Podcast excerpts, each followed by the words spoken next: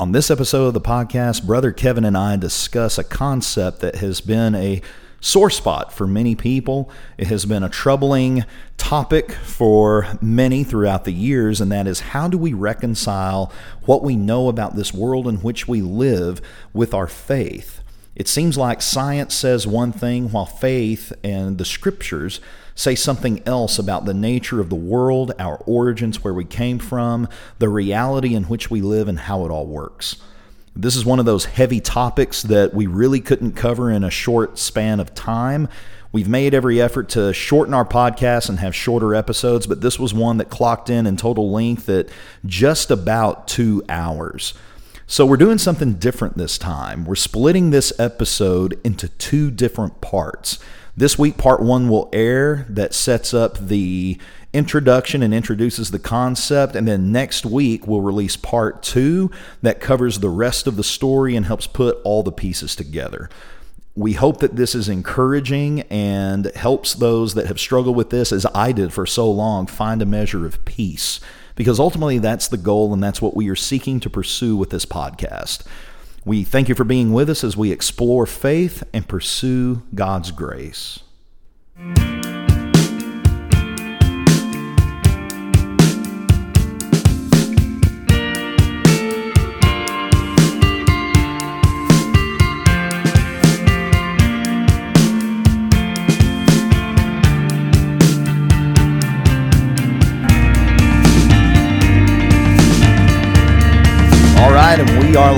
Once again, brother Kevin. It's Labor Day. Did you labor much today on this Labor Day? I don't think I labored at all on this Labor Day. Did you labor on this Labor Day?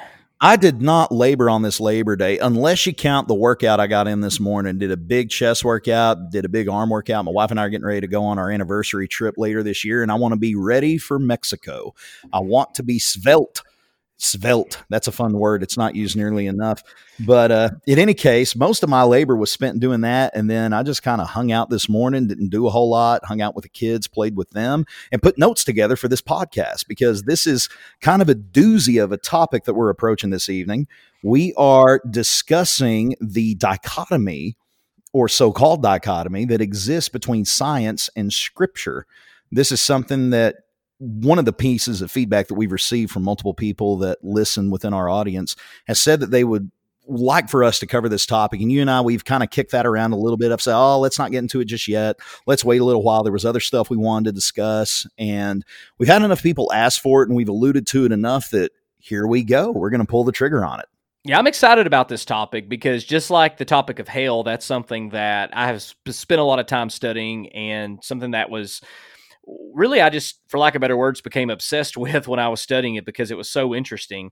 And I found that that really helped my own faith. And as I have talked to others about the concept of hell and the difference between eternal conscious torment versus uh, annihilationism, it just seems like that has helped people to understand that hell is not a place where people are going to be eternally and consciously tormented. At least that's not the way I understand it. And that's helped other people in their faith as well when understanding God. Uh, I know with you, this is something that has helped your faith in understanding an alternative to some of the passages, specifically the creation passages in the book of Genesis.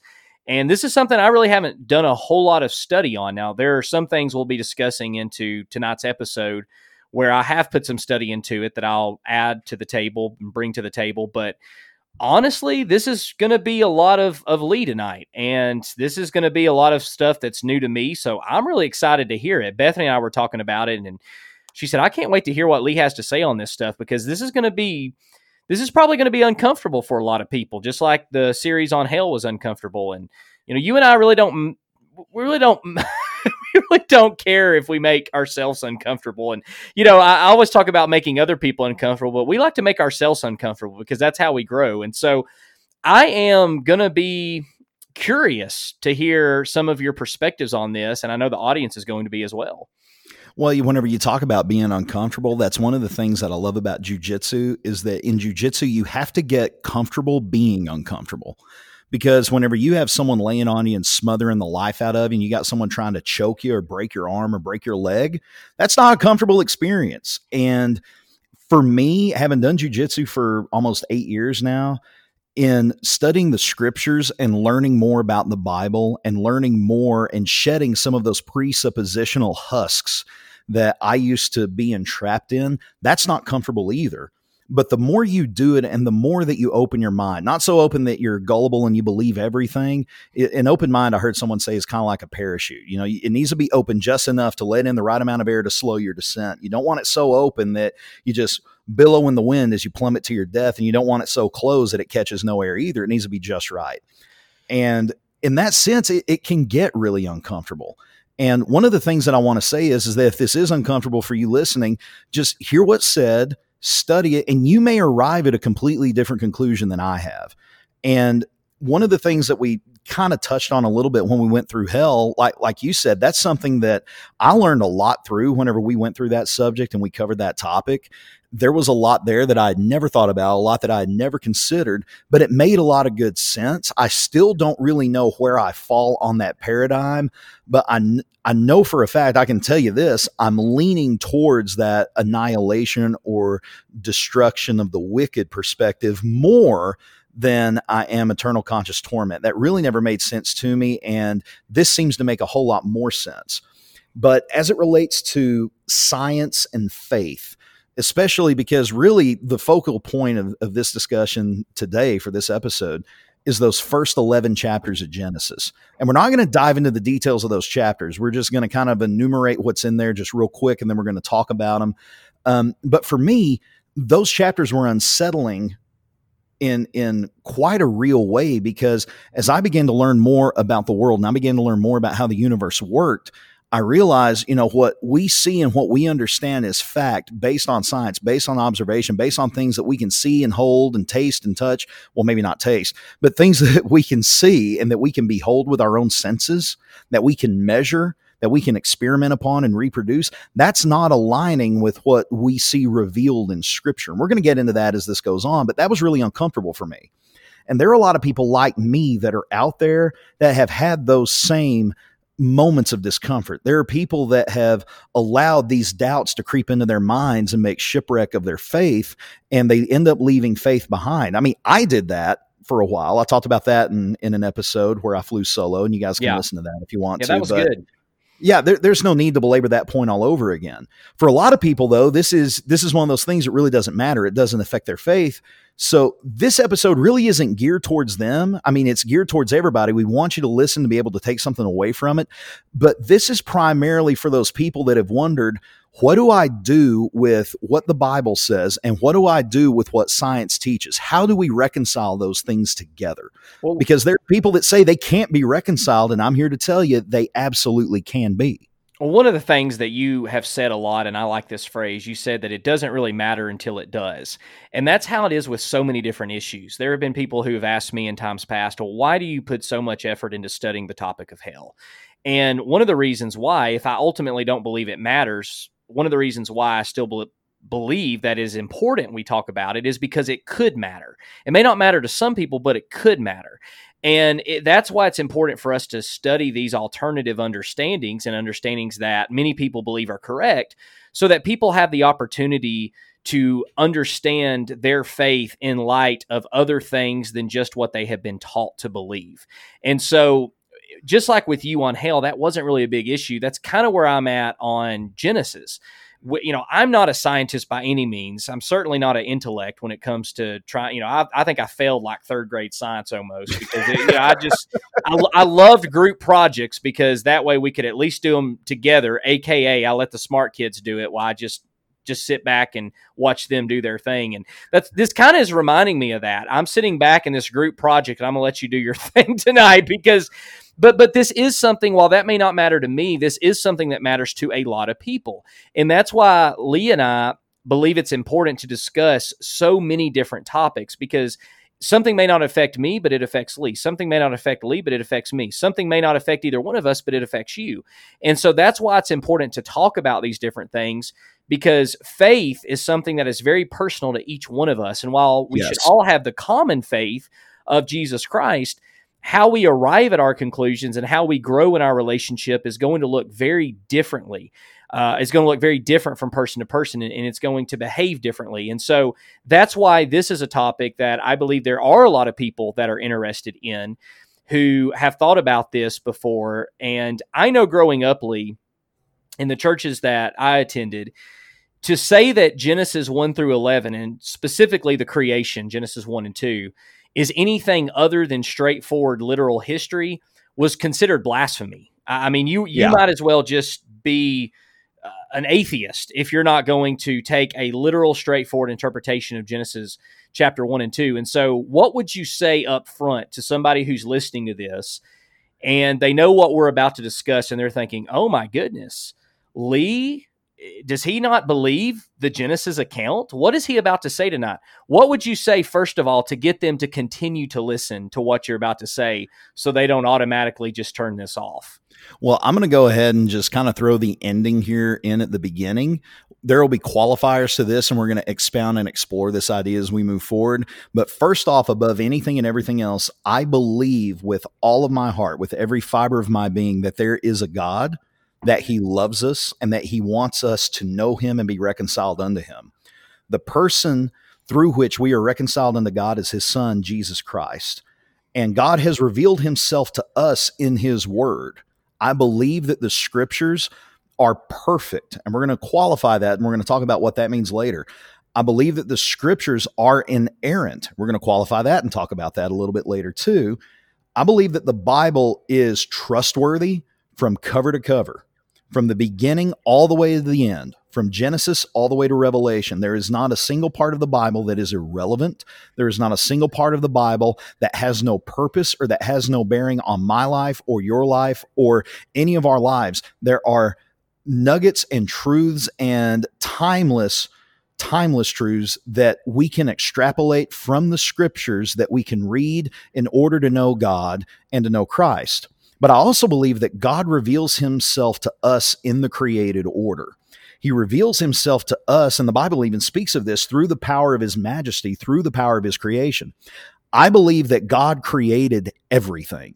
Everything that we see, everything that we, behold, this universe, the laws of physics, this earth on which we live, the laws of gravity, the laws of thermodynamics, whenever you get into quantum physics and you get into all that crazy stuff, God is the author of all of that order in the midst of chaos. He brings order to the chaos. But even with that in mind, we all say that as Christians. There are people who say that science and faith are at war with each other and that you either must ascribe to faith or reject faith in favor of science. They say that science is the boogeyman that comes after faith, it, it robs you of your faith while you sleep. And if you're not careful, that science and the atheism that it espouses will steal the faith of your children and leave them as godless atheists. And the core of this debate, at the core, really is how the book of Genesis is handled, or at least the first 11 chapters of Genesis. And in that, there are three primary interpretive strategies that are utilized whenever you read Genesis. And like one of the things you just said is, is that you were brought up believing that Genesis from chapter one through chapter 50, it's all literal history. It is absolute fact. It is an objective retelling of history that the Holy Spirit inspired Moses to write down those things that happened before, and that is an accurate retelling of the ancient primordial past. Um, the idea is that it's literal history, that Genesis 1 through 11 is an accurate historical account of the actual events as they transpired. Creation occurred in Genesis 1 and 2 over six literal days, and God rested on the seventh. That Adam and Eve are two literal people that God literally created, and that there was a literal worldwide flood that reset humanity before things started up again. So that's the primary interpretation. Well, At this well, point, yeah, do you have I mean, anything you want to add to that? Well, that's what the Bible says, so I believe it. Now, you can choose to reject it if you want to, but well, the Bible also says that I can beat my kids and stone them to death if they don't mind. And believe me, the thoughts cross my mind a time well, or two. And, and and I think what you said is important for people to understand that when we talk about the Bible and we talk about what it says, this idea of the Bible says that I believe it is such a oversimplified understanding of the scripture because no one is debating, and, and you made this abundantly clear. No one's debating if Genesis 1 through 11 or the whole Bible that we have is from God. The question is, how's it from God and how we understand it? Is that is would you say that's an accurate representation oh, I, of what you're saying? Absolutely. I, I've, that definitely sums it up very, very well because. So, oh, go ahead. Well, no, I was going to say so.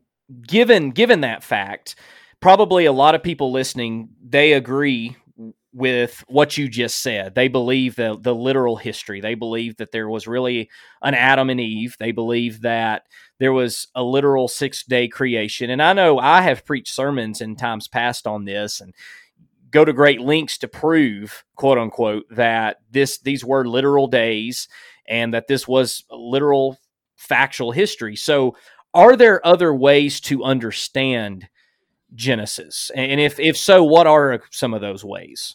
Well, as it relates to the days of creation, one of the ways in which this has been explained in light of an ancient universe has been the idea that these days refer to epochs of time and that God, you know, kind of put a little spin on the ball in a different points in history. You know, if the universe is 13 and a half billion years old and the earth is 4 billion years old. Well, then at different stages, God exerted his divine will and his force in order to bring about the next step in the creative process. That's one way that, that some people have looked at it. There's some people that have looked at this in terms of what's called the, uh, oh, what is it? The days of, oh now i can't remember the word i just went blank i'm just kind of going off the cuff here this isn't in the notes but um, anyway, I, I, can't remember what it is, but it's the idea that God basically postulated, and in Genesis 1 and 2, we see God's planning. He's not actually creating anything, but he's thinking mm-hmm. conceptually in functional terms as to what role these different things would take and the, the space of time in which those things took place are immaterial the perspective I take is a little bit different, and we'll we'll get to that in a minute. But those are two different alternative viewpoints for a literal six day creation. Um, that literal history requires a six day creation, but there's another manner in which Genesis is viewed, or another lens through which Genesis is viewed, that doesn't necessarily require a six literal day creation. All right, what, that, what would that be? Well, the second one is the concept of historiography. Now, what historiography is, is it is history but viewed through a given perspective. So, if we look at history, we like to think of history as the events that transpired in the past. Like I have a cup here on the desk on on nine seven of 2020. Kevin and Lee at you know such time recorded a podcast, and during the 15 minute mark or 16 minute mark, Lee grabbed his cup and took a drink. That's history. That's an objective telling of what happened. But whenever we read history, that's not what we read. Whenever we read about Genghis Khan's conquest of Asia, we don't read about just the facts as they happen. We read about Genghis Khan's motivations that he may or may not have had. We and we read about that through the Mongolian lens, but we don't read about it through necessarily the Asian lens. You know, there's that saying that history is written by the victors. You know, if you think about the uh, Civil War, the American Civil War, our history textbooks are written from the perspective of the northern victory but in the south especially and a lot of times you grew up in alabama you may have seen this yourself there are some history textbook that calls it the uh, the war of northern aggression and history is given a different spin. And that and that's what historiography is. Historiography recognizes that history is always presented through an interpretive lens. Whenever we look back at the war on terror that started on you know we're coming up on that anniversary of september 11th and whenever we look at that in the history books 100 years from now, the American version of that story is going to be way different than the Afghani version of that story. The American version is going to be way different than the Iraqi version of that story.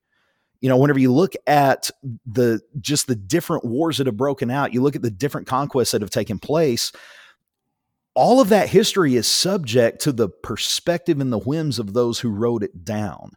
So there are a lot of people that look at Genesis in the same way that Genesis, rather than being objective history, is historiography in which Israel puts their spin on what happened in the ancient past, how it happened, and why it happened. And for example, if we look at some of the other ancient cultures that exist in that day, all of the ancient cultures had their own creation stories if you look at the Babylonian account, um, the god Marduk went to war against the pantheon of Babylonian gods. He went to war against his grandfather and his grandmother. Now, Marduk was a, a, storm god, if I recall correctly, and his grandmother was Tiamat, and she became enraged whenever Marduk slew his father, according to the uh, Babylonian legend. Well, whenever Marduk went to war against Tiamat, Tiamat took the form of a great dragon, and Marduk um, shot an arrow through Tiamat's heart, and Tiamat was torn asunder and the upper half of her body was thrust into the sky and her scales became the stars. The lower half of her body fell to the earth and from her blood it intermingled with the dirt and that's what gave birth to mankind um, the Atrahasis epic is an Akkadian creation story in which, and hopefully not everyone's fallen asleep now. I hope you're still awake too.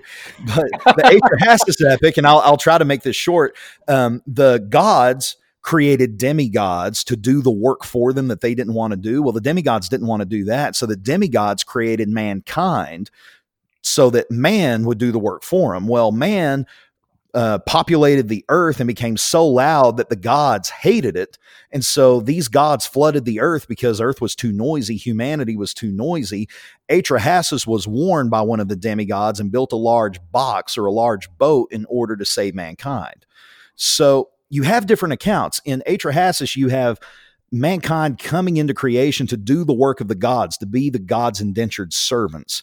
In the um, um, story of Marduk and Tiamat, you have the gods going to war with one another to assert their dominance and authority. But if you look at Israel's accounting of what took place, you have a completely different story. Their God doesn't have to go to war with the other gods. Their God isn't lazy and creates other beings to do his bidding for him the God of Israel is supreme and powerful above all the other gods. The God of Israel, Yahweh, speaks and it comes to pass. He creates because he wants to create and he has the power and the supreme capacity to create. He tames the waters of chaos. He doesn't have to go to war with other gods to bring to bear what he wants to bring to bear. And then, whenever he reaches the crowning achievement of creation, he doesn't want humanity to just be his slaves and his indentured servants.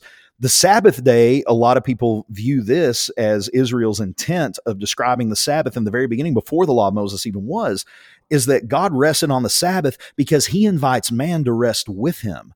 So you see a stark contrast between the God of Israel and the God of the other nations. The God of Israel loves his creation and wants to draw near to his creation. He walks in the garden with his creation. This is completely revolutionary in that ancient Near East narrative.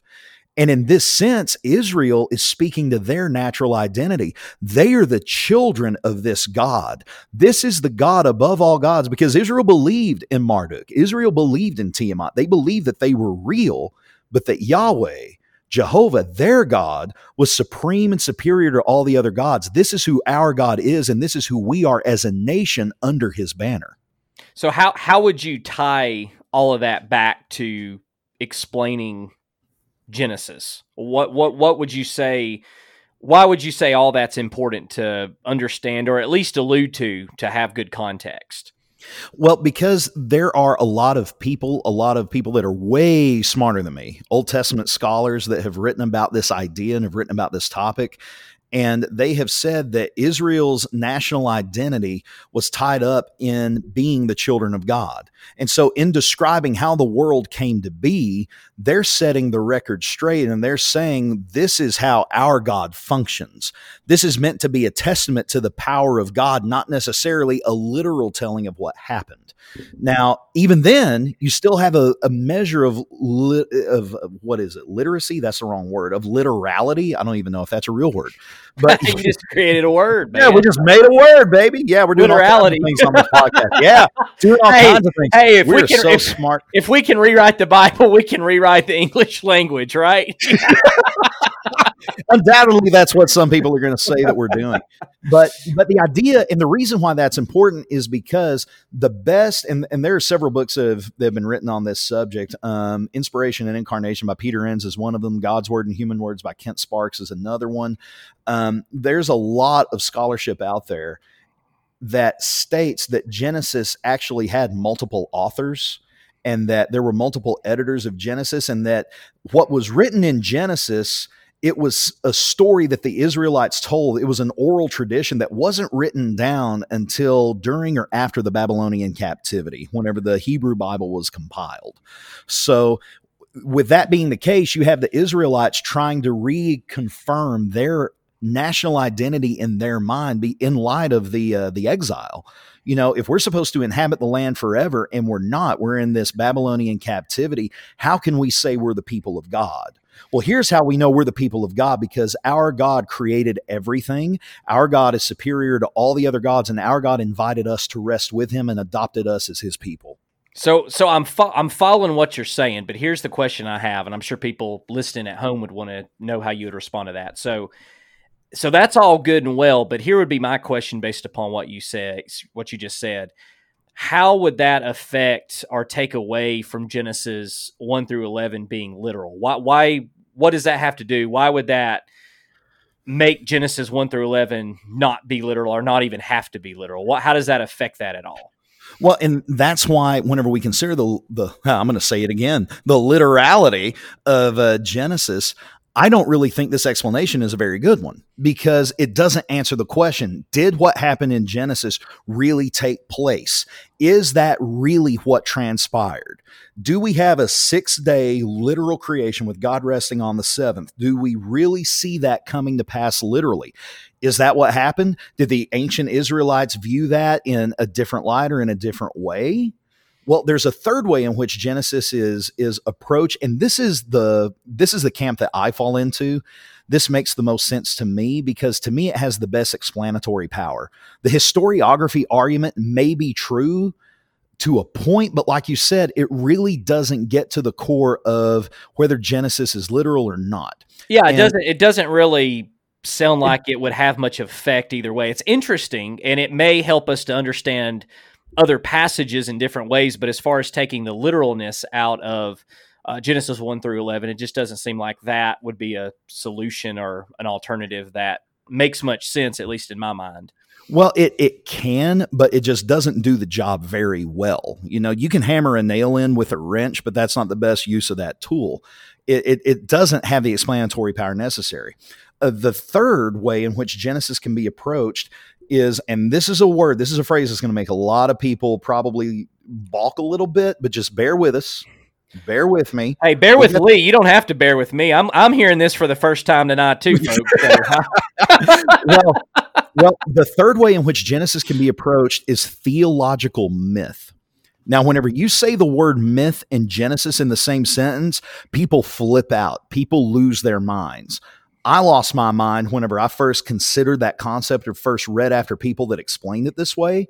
But whenever you think about it, it makes a lot of sense. Whenever you look at any part of scripture and you consider any part of scripture being myth, you tend to say, oh, whoa, whoa, whoa, whoa, wait a minute. The Bible's the word of God. And if the Bible is the inerrant, infallible word of God, well, then it can't be myth. And if we say it's myth, well, it can't be. Those two things can't coexist. And the reason for that is, is we have too narrow of a definition of what myth is. So if you think about Aesop's fables, for example, those are myths. None of those stories are true. You don't have a literal tortoise racing a literal hare, but there's a great truth that's explained within that story. They're myth, but they are true. And we do have myth in the Bible, and everyone agrees that this is myth. Whenever you look at Jesus and his parables, his parables were fables. His parables were mythological, they were myths that explained a deep truth. Jesus, the Holy Spirit, used fiction to teach lessons. Jesus' parables were fictional, but they were absolutely and incontrovertibly true. Now, if we take that idea and we apply it to Genesis, we can think about it this way. If you look at genre and you look at different genres of scripture, we understand that you read different genres in different ways. You're going to read poetry in a different way than you read a recipe, and you're going to read a recipe in a different way that you read legislation. You're going to read legislation in a different way than you read a fantasy novel, and you're going to read a fantasy novel in a different way than you read a love story. And within all of those, there are tropes that point you to what the genre is you don't really even need someone to tell you what the genre of a story is. You'll be able to recognize that whenever you read a story. If you open up a book and you begin reading in a chapter and it says that on the dusty trail, the the uh, wagon train stopped for the night with the cold night air and the pale full moon rising above with a howl and yap of coyotes far off in the distance as Cookie built a fire, you know you're reading a western if you open a book and you read it and the first line you read is once upon a time, you know you're reading a fairy tale. Whenever I say that Genesis is theological myth, and I do believe that it is, I am not saying that Genesis is a fairy tale. What I'm saying is that Genesis serves a deeper purpose and a greater purpose than giving us a history of how the world began. So let me let me let me if you can I interject something or yeah yeah yeah okay. absolutely brother. So I'm just I'm just because literally I'm hearing a lot of this for the first time too. So I'm I'm thinking of quest- questions for myself, but also from people who are listening, just to to make sure that we're all following along here with you. So when you say you think Genesis is is a myth in the way you just described, do you think the whole would you say the whole book is a myth or just some of the the chapters in Genesis? I think, and, and this is just my opinion, and this is an opinion that's shared by a lot and it's rejected by a lot. So take it for what it's worth. There are a lot of pointers in the earlier chapters of Genesis that illustrate that it is likely mythological rather than accurate historical um, history, I guess. And for me, that cutoff is going to be shortly after the Tower of Babel once we start getting into Abraham's story because it seems like so many of those mythology pointers and myth markers seem to fade away and disappear once you get into the Abraham story. But before that, you have several markers that seem to indicate that we're reading myth. In Genesis, you have a talking snake. You have a garden in which there are two magic trees, one that grants knowledge and another one that grants eternal life. You have two people that are naked and unashamed that are walking with God. You have several things that indicate that this is, to me, it seems like, that this is the author trying to tell us that this is not something meant to be taken literally, that this is something that's explaining a deeper fundamental truth about either Israel's national identity or the nature of man, the nature of sin, and the nature of the acquisition of knowledge in and of itself if we start with the serpent, for example, we read the serpent. Whenever you read about the serpent, who, like who's the first character that you think of being correlated with the serpent? Satan. That's that's usually yeah. We just think the devil or Satan. Yeah. Yeah, that, that's what we read about. That that's what we that's what we see whenever we read that story. And a lot of that is because we're conditioned to think that. But here's what's interesting.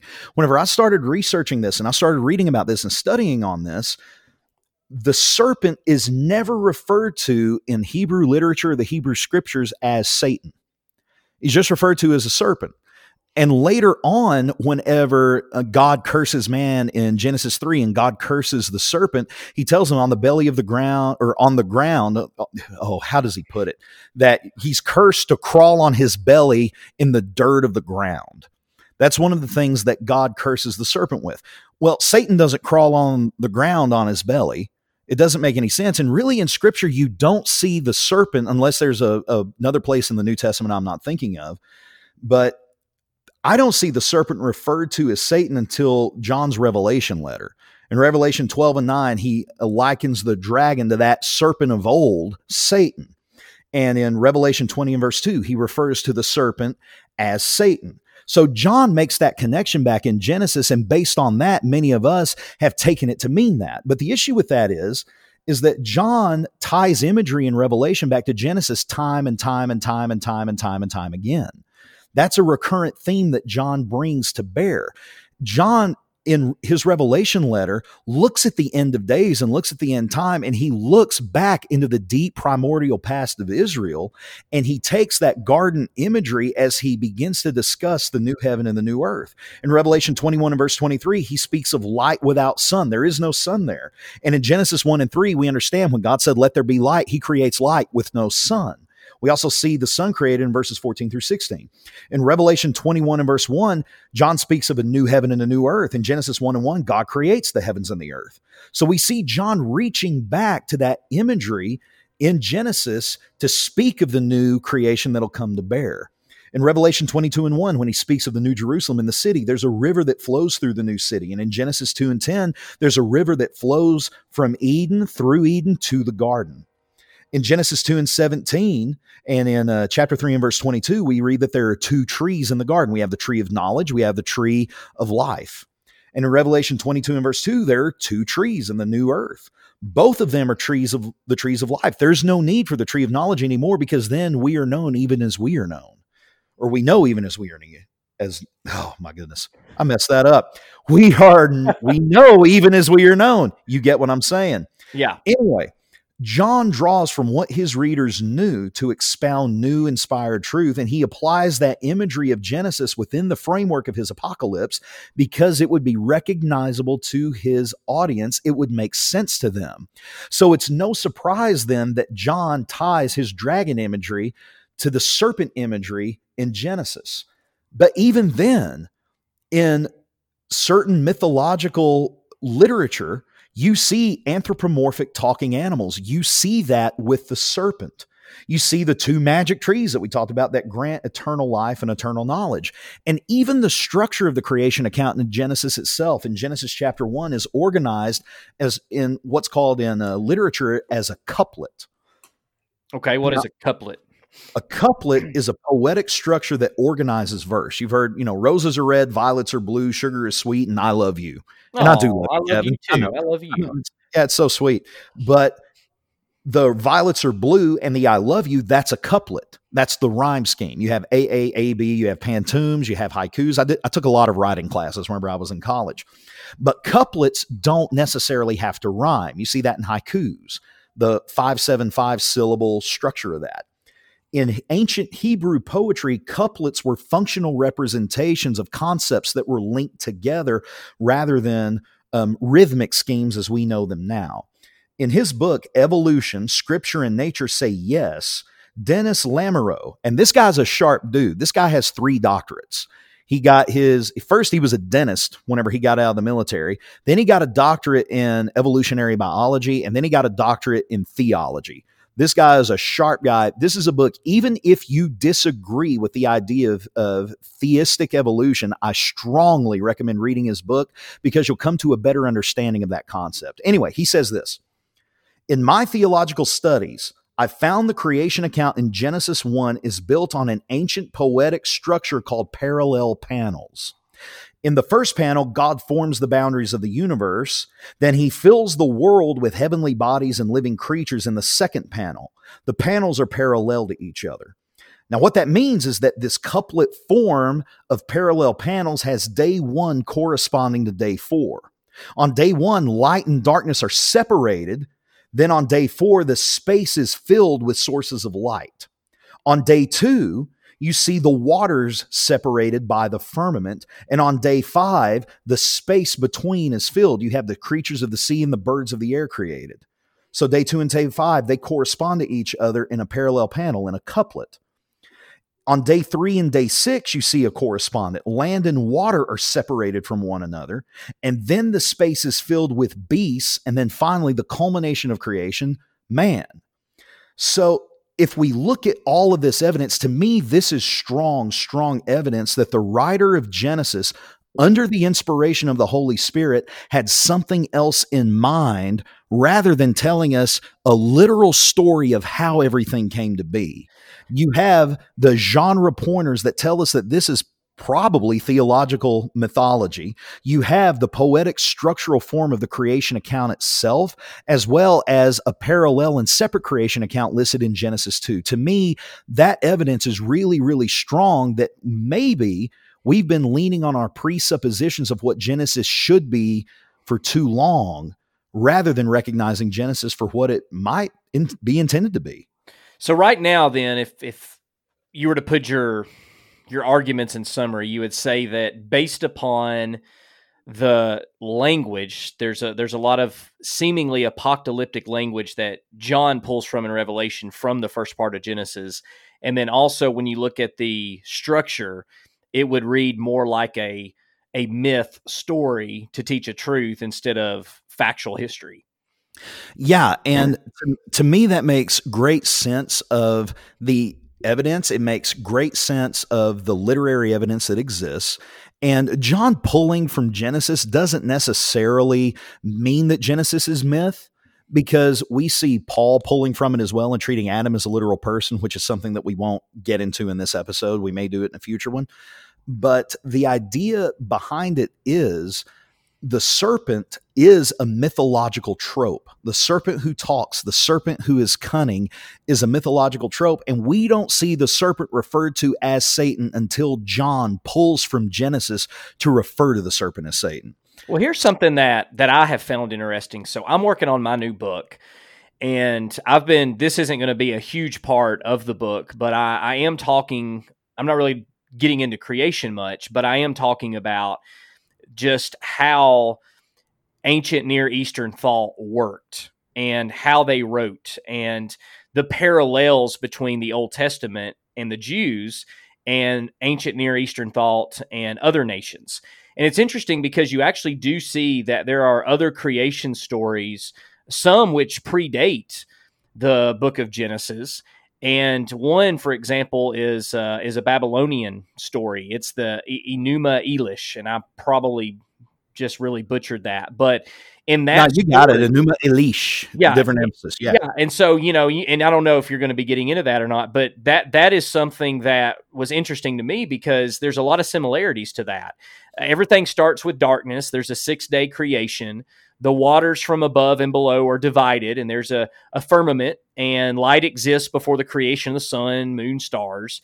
And obviously, there's difference. There's differences in these two creation stories, but they are a lot alike. There's a lot of similarities in the structures. There's a lot of similarities in the the outline of these creation stories. So it does appear, at least on the surface, that the creation story found in Genesis, while there are differences between it and other creation stories in ancient Near Eastern thought, this is really nothing too unique. No, it, and it isn't. And whenever we were talking about Marduk and Tiamat, Enuma Elish is where that story is found. Okay, yeah. So yeah, so that that's a story that predates it. But you know, there are some who would say, "Well, what are you saying then? Are you saying that the writers of the Bible stole that story?" And there are some people say, "Oh, well, those people they stole that story from the from the Hebrew writers." Is what happened. No, every nation and every culture had their own story of how things came to be. The question that we need to ask is what is the purpose behind writing that down? Was it the purpose of the ancient writer of Genesis, who, by the way, I don't believe it was Moses, but if there is, what was his purpose? Why did he write what he wrote? Why did the Holy Spirit inspire him to codify what he codified? The editor of the Pentateuch that put it all together, why did they do what they did and put it in the order they put it in? And to me, if we condense that down through a presuppositional lens that the reason for that is to tell us how the world came to be, in a literal sense, I think we miss a lot of the theological meat that's on the bones of that account because really we are drawn into this, and we'll talk about this later that false dichotomy of having to believe one way or the other. But I mean, I believe that Genesis is best regarded as divinely inspired Hebrew myth that provides a historiographic representation of Israel's deep primordial past. And the purpose of scripture isn't to tell us how things came to be. It's not to tell us, well, here's the origin of, of the world. This is how it was all made. Its purpose is to draw us closer to God. Its purpose is to reveal to us something about the nature of God. And if we put ourselves in the place of an ancient person, how would they have read it? How would they have interpreted that? They may have interpreted it literally, but the meaning to them would probably be way deeper than that the meaning to them would be we are God's children. This is the God we serve. And, you know, the purpose of Scripture, in the words of Sir Francis Bacon, isn't to tell us how the heavens go, but rather how to go to heaven. And the reason I believe that this is the best way to approach Genesis is because if we look at Genesis as literal history, we're going to run into some issues. And before we get into those issues, I don't know if you have anything else that you want to say on on this topic or any other questions that you have. No, no, it's interesting. Keep keep going. And on that note, we did keep going for a good while longer. But to hear the rest of the story, you'll need to tune in next week for part two of this episode of Reconciling Science with Faith. We never want to dismiss without thanking all of our listeners. We thank our audience. We love all of you, and we so appreciate your dedicated listening. Um, share this podcast with your friends. Like us on Facebook. Follow us on Facebook. Holler at us with any questions you have through email or whatever means that you choose to find us. Give us those five star reviews and share this podcast with your friends. Share it with people whom you think it would help. We appreciate all of you, and we'll see you next time.